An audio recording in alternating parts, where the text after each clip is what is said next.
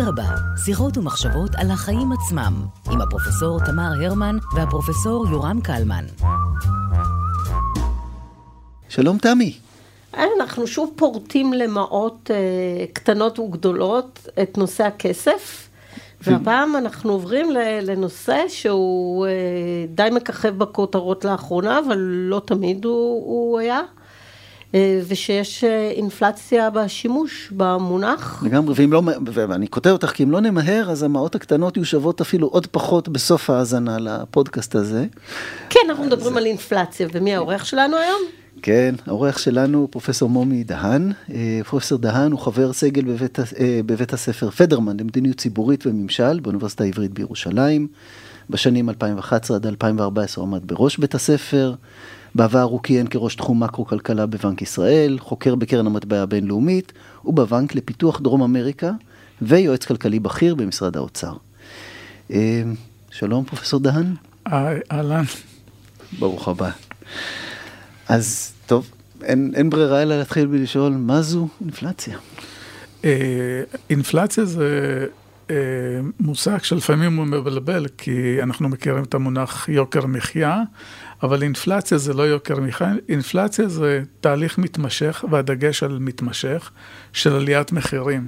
כלומר, יכול להיות מצב, כמו שלמשל היה בשנה שעברה, בשנת 2022, אה, שבו יוקר המחיה בישראל הוא יותר גבוה מאשר במדינה אחרת, נניח ארצות הברית, ויחד עם זאת האינפלציה הייתה יותר נמוכה מאשר בארצות הברית. כלומר, יוקר המחיה זה המחיר של חולצה.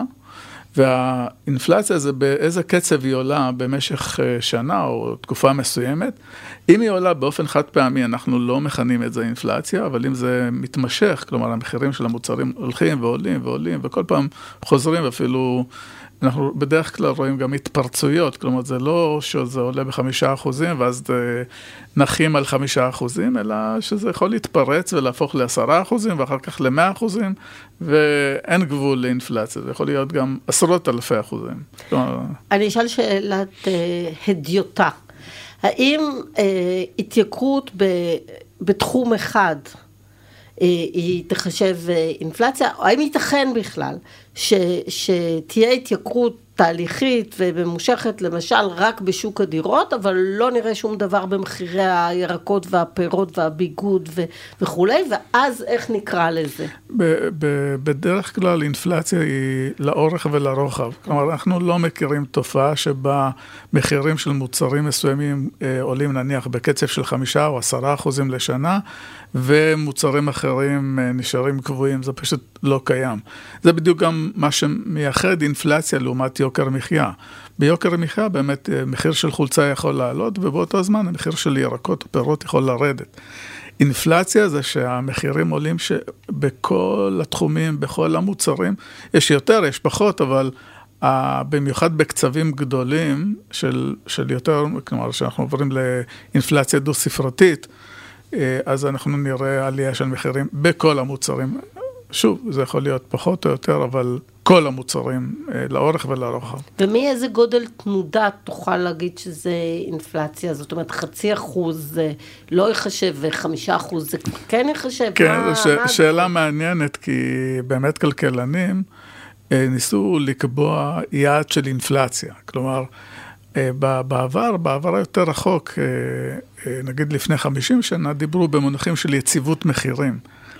והיום המוסכמה פחות או יותר, ובאופן מעניין, מי שהתחיל בזה זה הבנק המרכזי של ניו זילנד דווקא, ואחר כך כולם העתיקו. הם אמרו, תשמעו, יציבות מחירים זה לא באמת אפשרי, אנחנו לא, לא נוכל להקפיא את המחירים אה, לאורך זמן בגלל סיבות שאולי אם תרצו נוכל להיכנס אליהם, והיעד הסביר לאינפלציה הוא בין אחוז אחד לשלושה אחוזים. ברגע שזה חורג מהיעד, אז אה, צריך אה, להיכנס לפעולה. כי ברגע שזה חורג מהיעד הזה, מתחילות לקרות כל מיני תופעות, אחת מהן זה החשש מהתפרצות אינפלציונית משמעותית. כלומר, של לעבור מהר מאוד לדו-ספרתי, כמו שקרה בשנה האחרונה, שהאינפלציה הגיעה נניח למשהו כמו עשרה אחוזים בארצות הברית, ואז אה, כמובן הבנק הפדרלי אה, נכנס לפעולה בצורה מאוד מאוד חזקה. אז האמונה היא שיעד האינפלציה הסביר צריך להיות בין אחוז אחד לשלושה. כשהמספר הזה בא לבטא, א', את היכולת המוגבלת שלנו למדוד מחירים, במיוחד בתקופה המודרנית. כלומר, יכול להיות שעליית המחירים מבטאת עלייה של איכות שאנחנו לא, לא תופסים אותה. אז באמת, באמת זה לא עליית מחירים, זה עלייה באיכות שנמדדת כעליית מחירים של אחוז עד שלושה. אז עם זה אנחנו מוכנים לחיות. מעבר לזה, זה מתחיל להיות מסוכן. וכמובן נדבר על הסכנות של, אה, או הפגיעות והנזקים של אינפלציה, אבל מעבר לזה זה מתחיל להיות מסוכן, ולכן אה, גם בישראל, גם במדינות אחרות, ברגע שזה חורג, הם נכנסים לפעולה. אז רגע, צעד אחורה, אה, אנחנו מדברים על אחוזים, אחוזים של מה? זאת אומרת, מה, זה, מה, מה בעצם מודדים? מה זה האחוז הזה? בכמה המחירים של המוצרים שאנחנו קונים, כל סל המוצרים, עולה בשנה כמובן ספציפית. אם סל המוצרים שלנו עולה יותר מאשר שלושה אחוזים, אנחנו מתחילים לדאוג, צריך להגיד שגם אנחנו מתחילים לדאוג אם הוא עולה פחות מאחוז אחד. כי הסכנות של דפלציה, כלומר של ירידת מחירי המוצרים, הן לא פחותות, הן שונות, אבל הן לא פחותות מאשר הסכנות של אינפלציה. מה הסכנות של דפלציה? זה שהמשק ייכנס לשוק של מיתון מאוד מאוד קשה, כי אם את יודעת שהמחירים מחר ירדו, אז תחכה למחר. אם כולנו ביחד נחכה למחר, המחר הזה יהיה מאוד עגום. במקום לקנות, זאת אומרת, לא, לא נוציא את הכסף היום, אלא נגיד, מה, מחר הוא יהיה שווה יותר כסף. בעצם המשק ייכנס לקיפאון, אפילו לשוק, ולכן אה, החשש מדפלציה הוא חשש כמובן שונה מאשר אינפלציה, אבל הנזקים שלו יכולים להיות מאוד גדולים. כי הנזקים שלו זה שפשוט אנשים יאבדו את מקום עבודתם, כי אף אחד לא רוצה לקנות, כי הם מחכים, מחכים, כולנו מחכים למחר, או לעוד חודש, או לעוד שנה. תחשבי שהמחיר של אה, חופשה בחו"ל ירד בעוד חודשיים ב-20 אחוזים. את לא תצאי לחופשה מחר בבוקר, תחכה בעוד חודשיים, וכך הלאה. כלומר, אה, הנזקים של דפלציה יכולים להיות ממש גדולים. אוקיי, אז יש אינפלציה, דפלציה ויש סטגפלציה, שמה זה? סטגפלציה זה שילוב מכוער של גם אינפלציה וגם אבטלה. זה קרה אחרי משבר מחירי הנפט בשנות ה-70, שבהם חווינו גם עלייה מאוד מסחררת של המחירים. וגם הייתה אבטלה מאוד גדולה, זה נכון לישראל, אבל גם למדינות אחרות. אה, זה ממש הכיעור של שני דברים מאוד מאוד מזיקים. אז נחזור לאינפלציה, למה בעצם אינפלציה צריכה ל... למה זה מפתיע שהיא הולכת דווקא עם מיתון ו... ולא עם... אה, זאת אומרת, אוקיי, בוא, בוא באמת נבין את הסכנות של אינפלציה, מה, מה קורה שם? האינפלציה בעצם זה, כאמור, זה עלייה בקצב אה, המחירים יחסית במהירות יותר גדולה מאשר אחוזים בודדים. ואז אה, למעשה כל היחידות הכלכליות, אם זה משקי בית ואם זה פירמות ואם זה, כל יחידות כלכליות צריכות להתגונן. כלומר, הן צריכות להשקיע מאמץ שהם לא היו צריכים להשקיע קודם, הם צריכים להשקיע תשומת לב שהם לא היו צריכים להשקיע קודם. כי עכשיו, אם אתה לא תעשה את זה, אתה תאבד את הרכוש שלך או חלק ממנו, ותאבד גם את ההכנסה שלך או חלק ממנה. אה, תחשוב, אה, נניח אתה שוכח פיקדון ללא, אה, ללא שהתגוננת כמו שצריך, זה אומר שהפיקדון שלך עם האינפלציה היא 10 אחוזים. אם קודם היו לך 100 שקלים, אז בסוף השנה היו לך רק 90 באופן ריאלי, ולכן האינפלציה בעצם קורית או מחייבת התגוננות של כולנו ביחד.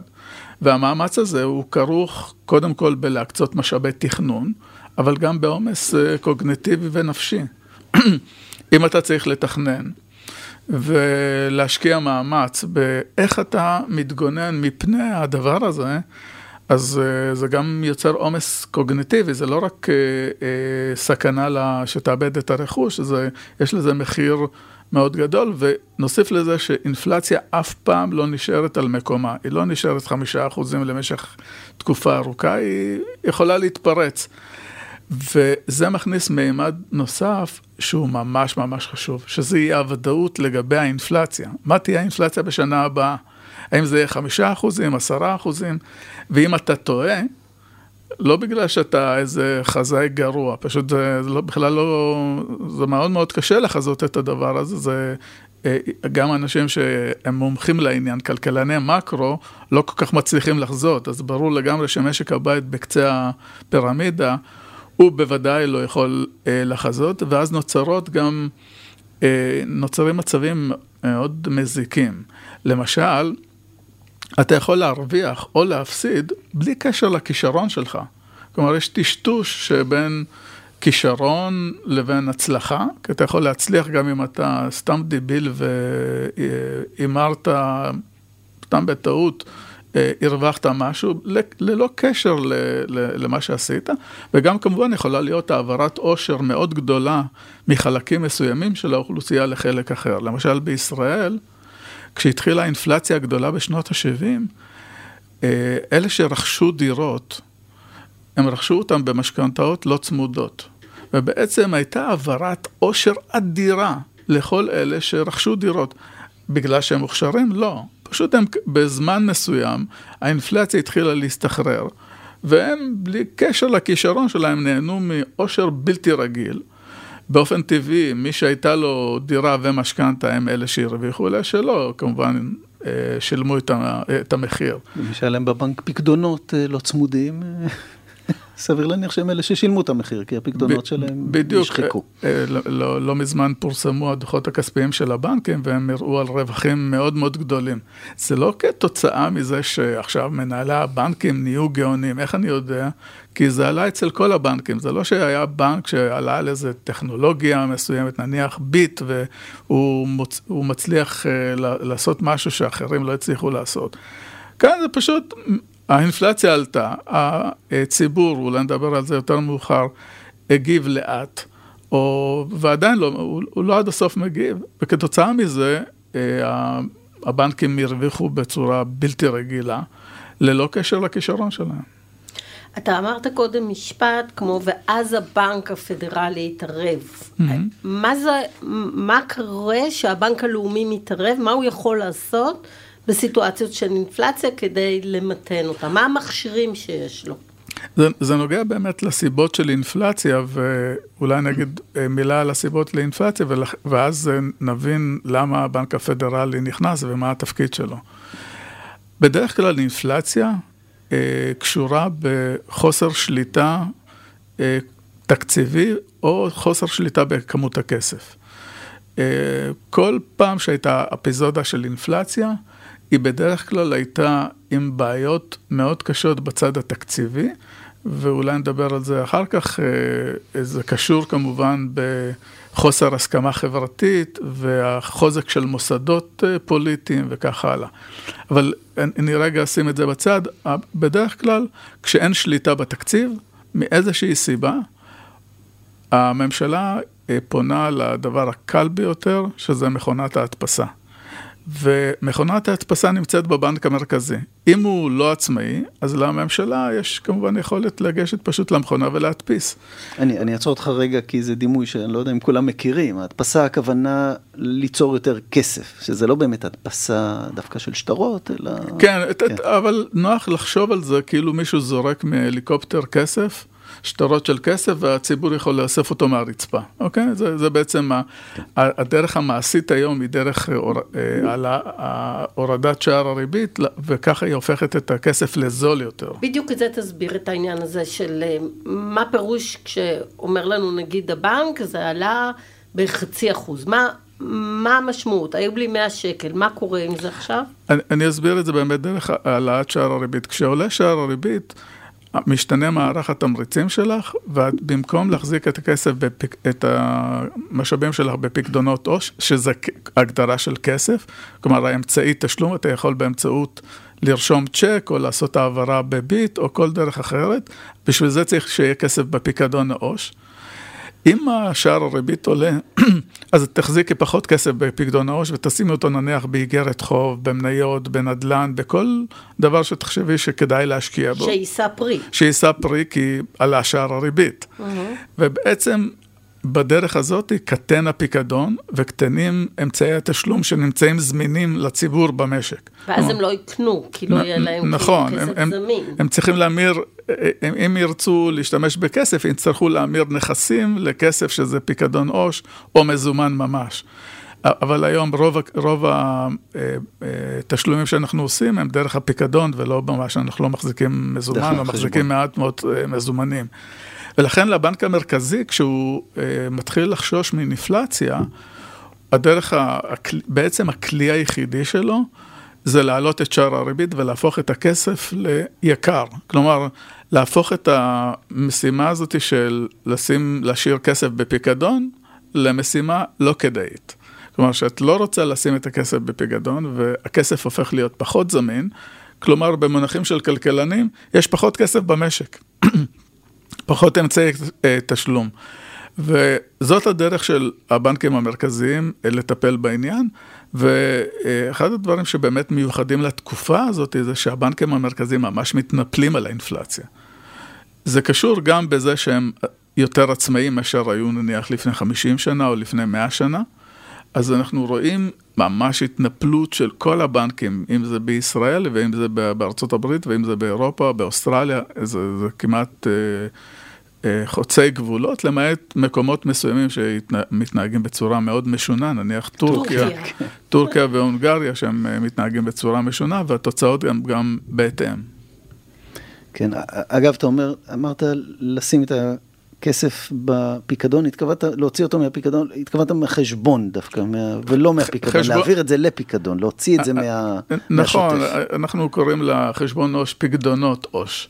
Okay. אה, אוקיי. אבל זה נכון, אנחנו מעבירים את הכסף מחשבון העו"ש, מפיקדון העו"ש, לנכסים כמו קרן כספית, או איגרת חוב, או מניה, כל, כל אמצעי אחר, כדי ליהנות מעליית הריבית, ולהשאיר פשוט כס, פחות כסף בחשבון. וזו המטרה, נכון? זאת אומרת, שיהיה לנו פחות כסף זמין, ואז, כי, כי בעצם אינפלציה זה אנשים רוצים להוציא כסף מהר יותר, הם אה, נוטים לקנות היום ולא לחכות למחר. במחשבה שמחר זה יהיה יותר יקר? זה היה, למה הם נוטים באינפלציה לקנות יותר? אני אסביר את זה בצורה יחסית פשוטה, נניח אוקיי. שיש אה, איזה כפר, נניח שהוא המדינה, שיש בו כמות מסוימת של נעליים. אם מישהו אה, באמצע הלילה יוסיף אפס לכל השטרות, אה, בעצם מספר הנעליים בכפר לא השתנה, אבל כמות הכסף השתנתה בפי עשר. וזה אומר שלאנשים, אנשים יש להם תחושת עושר מדומה, כן? לכולם יש עוד אפס בשטרות. ו... אבל מספר הנעליים, ייצור הנעליים לא השתנה כתוצאה מהוספת האפס. זה אומר בהכרח שאם יש יותר כסף, המחירים של המוצרים יעלו. כי יש יותר כסף עבור אותה כמות נעליים, המחיר של הנעליים יעלה בדיוק פי עשר.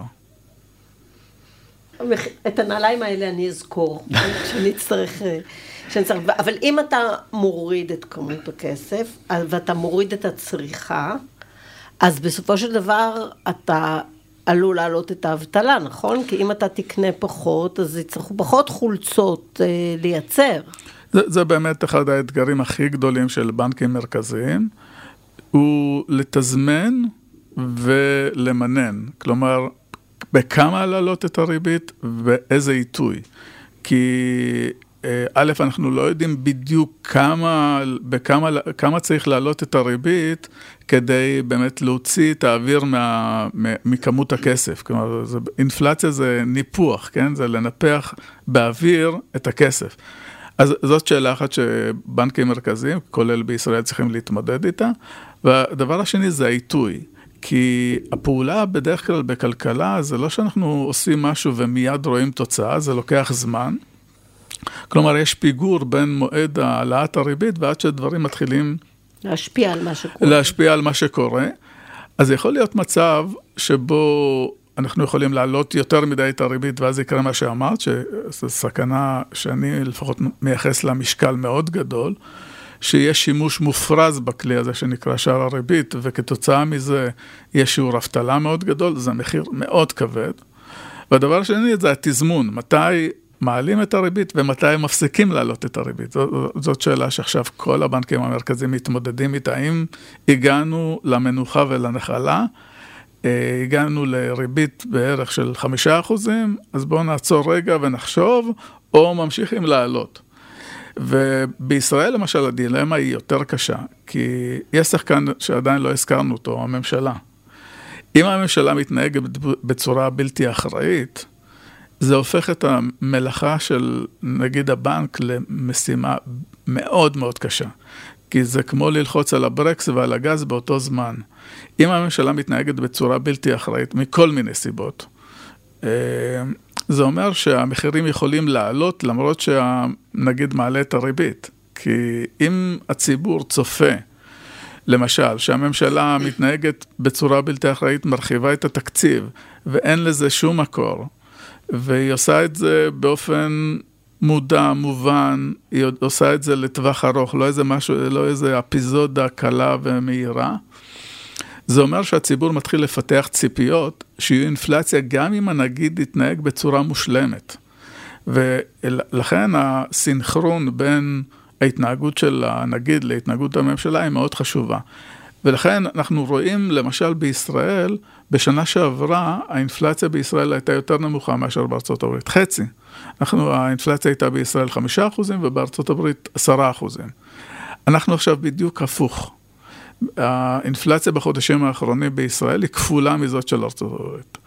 אני חושב שזה קשור בדרך שבה הציבור מבין איך הממשלה מתנהגת. כלומר, הממשלה הזאת לא אה, מאותתת שהיא מתנהגת בצורה תקציבית אחראית, ואז נגיד כמה שהוא לא יעלה את הריבית, זה לא יהיה מספיק, למשל כמו אה, במדינה אחרת שבה הממשלה נתפסת כ, כאחראית מבחינה תקציבית. וחלק ממה שצפוי לנו ממש בחודשים הקרובים, זה באמת אה, לראות איך, איך הממשלה תתנהג, האם היא ממשיכה בכיוון שהיא התחילה, של להעביר תקציבים לאזורים שהם לא באמת הולכים לתרום להצמחת הכלכלה ולהרחבת שוק העבודה וכך הלאה. ויש עוד צעדים בתחום הפוליטי וגם בתחום של מינוי הנגיד למשל. אם הממשלה תמנה למשל מינוי פוליטי לתפקיד נגיד בנק ישראל, כל הציבור יבין שבעצם הממשלה קנתה גישה להדפסת כסף, שיכולה לזרוק מהליקופטר כמות כסף בלתי מוגבלת. זו סכנה בלתי רגילה. אה, לכן אה, השאלה שלך לגבי ההתנהגות של הבנק המרכזי, צריך להגיד, היא תלוית קונטקסט. אם הבנק המרכזי פועל ומסביבו יש ממשלה אחראית, זה תרחיש מסוים, ואם המצב הוא שהממשלה איננה אחראית, אנחנו בעולם לגמרי אחר. אבל בואו בוא נשאל את השאלה שכל מי שלא חי את שנות ה-80 נניח בארץ או משהו כזה, שלא חי תחת אינפלציה. למה זה לא בסדר בעצם לחלק לכולם עוד כסף? כול, לכולם יהיה יותר כסף, כולם יהיו מרוצים יותר, אז המחירים עלו, אבל גם יש לי יותר כסף. זה כאילו, כאילו המשכורת שלי עלתה, המחירים עלו, מה, מה רע פה? הניסיון הישראלי, שאגב לומדים ממנו בכל העולם, הוא שאינפלציה היא מאוד מזיקה לאנשים חלשים. אה, היא גם מזיקה לכלכלה באופן כללי, בגלל הדברים שאמרתי קודם, אבל היא מזיקה מאוד לאנשים חלשים, משום שאנשים גם עובדים חלשים וגם אנשים שהם אינם עובדים, נניח מקבלי קצבאות, מסוגלים פחות טוב להתגונן מפני אינפלציה. אה, אנשים בתקופת האינפלציה הגדולה, אה, בחלק העליון של ההתפלגות, הצליחו להשיג חוזה שכר שמצמיד את השכר שלהם באופן מלא למחירים. אנשים בחלק התחתון של ההתפלגות, אנשים העובדים החלשים יותר, לא הצליחו להשיג חוזה כזה, ולכן השכר שלהם נשחק. ו- וכמובן כל מי שיש לו נכסים כאלה ואחרים. אה, כמובן, אם האינפלציה היא גבוהה והוא לא יודע להתגונן, הנכסים האלה יישחקו לאורך זמן. האינפלציה גם פוגעת בכל הכלכלה, ובסופו של דבר מתבטאת באבטלה יותר גדולה. אנחנו יודעים מהניסיון הישראלי וגם מהניסיון של מדינות אחרות, הראשונים לשלם זה החלשים, הם מפוטרים ראשונים.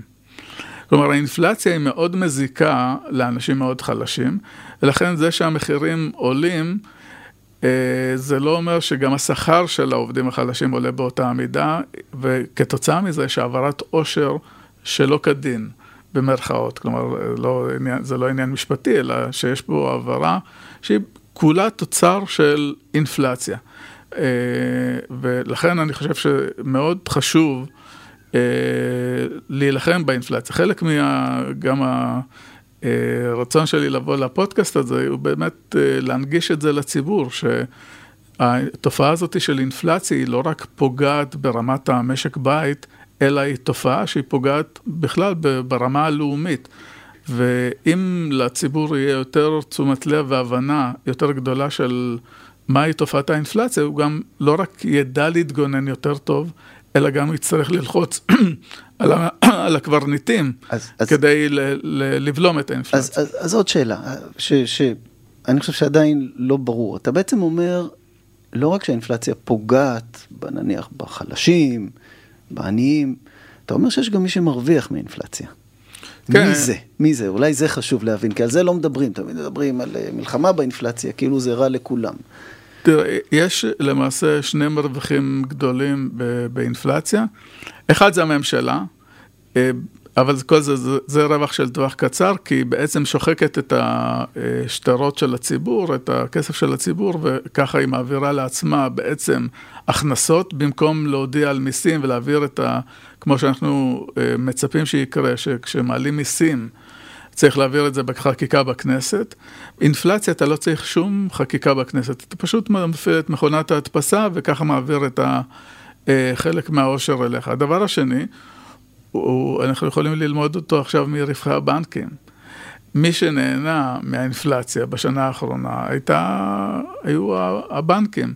מה זה הבנקים? הם מוחזקים על ידי אנשים כמונו בעשירון העליון, שנהנים מהרווחים האלה, כי הרווחים האלה בסוף מגיעים לבעלי המניות, בעלי המניות זה הציבור, איזה ציבור? הציבור היותר חזק. עכשיו, למה הבנקים הרוויחו? אם אתה השארת את הפיקדון שלך ולא נגעת בו, הפסדת בשנה, בשנתיים האחרונות עשרה אחוזים. זה עבר ממש באופן מיידי לשורת הרווח של הבנקים. מי שהפסיד זה מי שהיה לו פיקדון בבנק, או לקח הלוואה בריבית מאוד יקרה, כי חלק מהמחיר של האינפלציה זה שצריך להעלות את הריבית. כלומר, הנגיד, הנגידים של הבנקים המרכזיים בכל העולם מעלים את הריבית. מי שמפסיד מעליית הריבית הזאת זה מי שצריך לקחת משכנתה, מי שצריך לקחת הלוואה, מי שנמצא במינוס. זה בדיוק האוכלוסייה היותר חלשה. כלומר, אז האינפלציה היא מאוד מזיקה לאוכלוסיות החלשות. אני רוצה לשאול, יש אה, ויכוח תמידי כבר הרבה מאוד שנים בין אה, אנשים שדוגלים בשוק חופשי, אומרים יד הנעלמה תסדר לנו את כל העסק הזה, לבין מדינות, אני אפילו לא מדברת על מדינות סוציאליסטיות או מדינות, אלא מדינות רווחה, או שמדברים על אה, מעורבות עמוקה יותר של המדינה בשוק הכלכלי. בעצם האינפלציה צריכה לשחק אחרת בשתי המערכות האלה לצורך, ה, לצורך העניין, נכון? זאת אומרת, האם במדינות של שוק חופשי הן יהיו יותר מהירות או יותר איטיות בלהתערב בתהליכים האלה?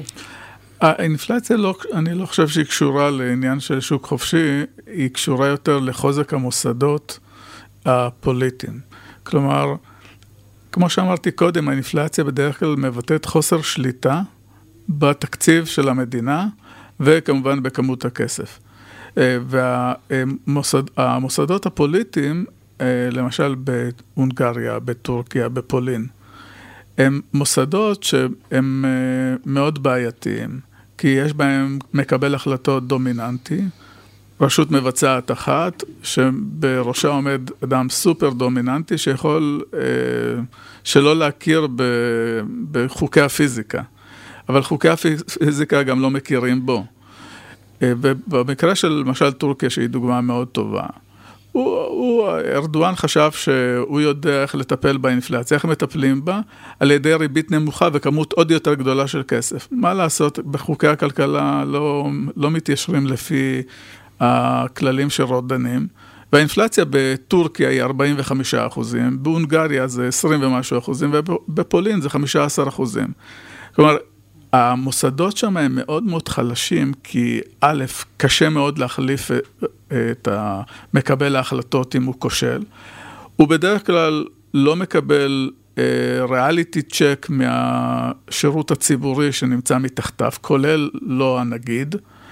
אה, וכשאנחנו נמצאים בסיטואציה כזאת שאין בלמים ואיזונים של רשויות אחרות, אין מעגל קרוב שמשקף בצורה נוקבת את המציאות, ואי אפשר להחליף את מקבל ההחלטות, התוצאה היא אינפלציה מסחררת. כלומר, באותו מקום, באירופה, יש לך מדינות עם אינפלציה יחסית נמוכה של חמישה אחוזים, ואפילו בדרך למטה, ומדינות שמסתחררות עם 20, עם 40 אחוזים של אינפלציה, שזה טורקיה והונגריה. זה לא קשור לשוק חופשי.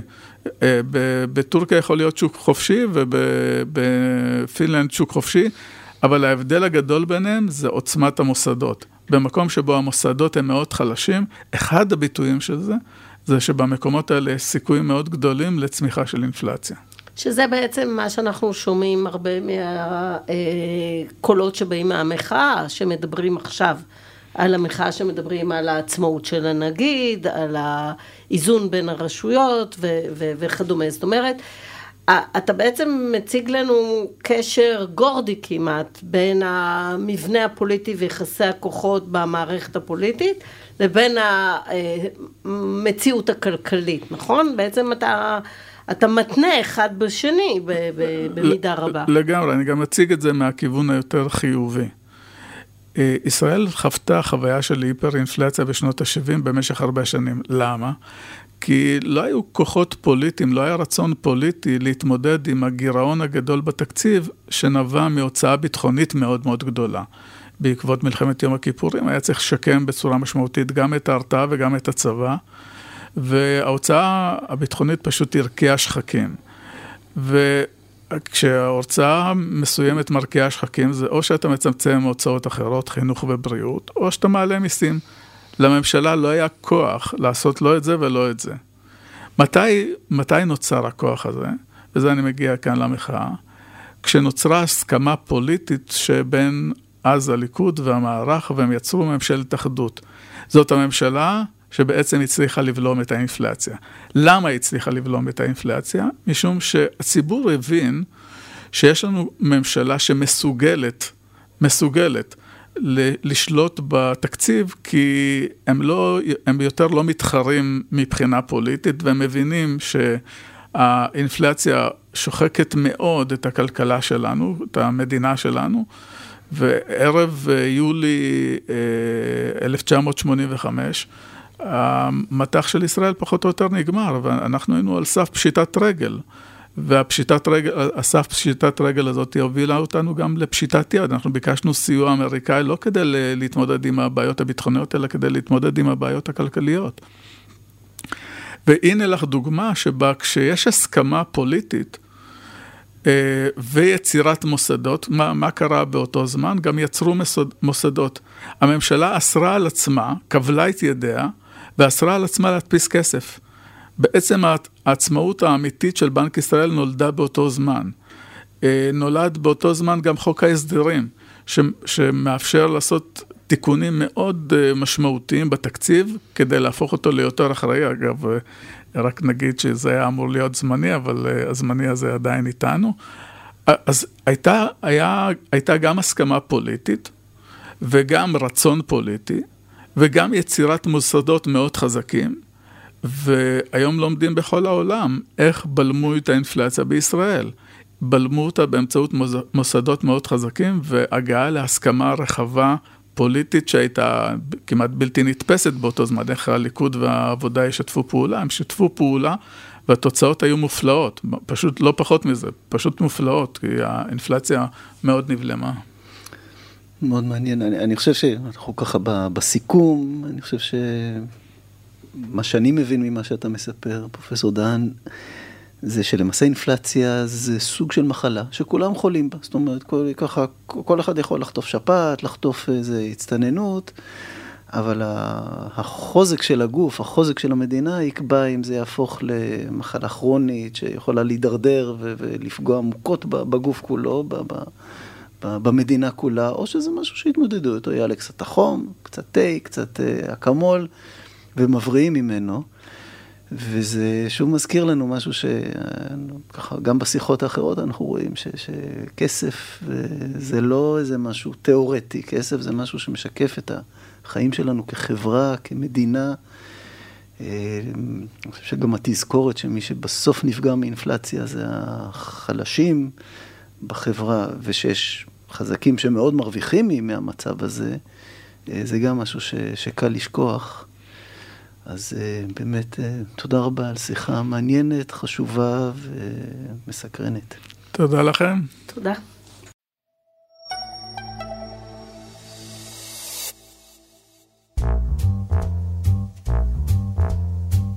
אדרבה, שיחות ומחשבות על החיים עצמם, עם הפרופסור תמר הרמן והפרופסור יורם קלמן.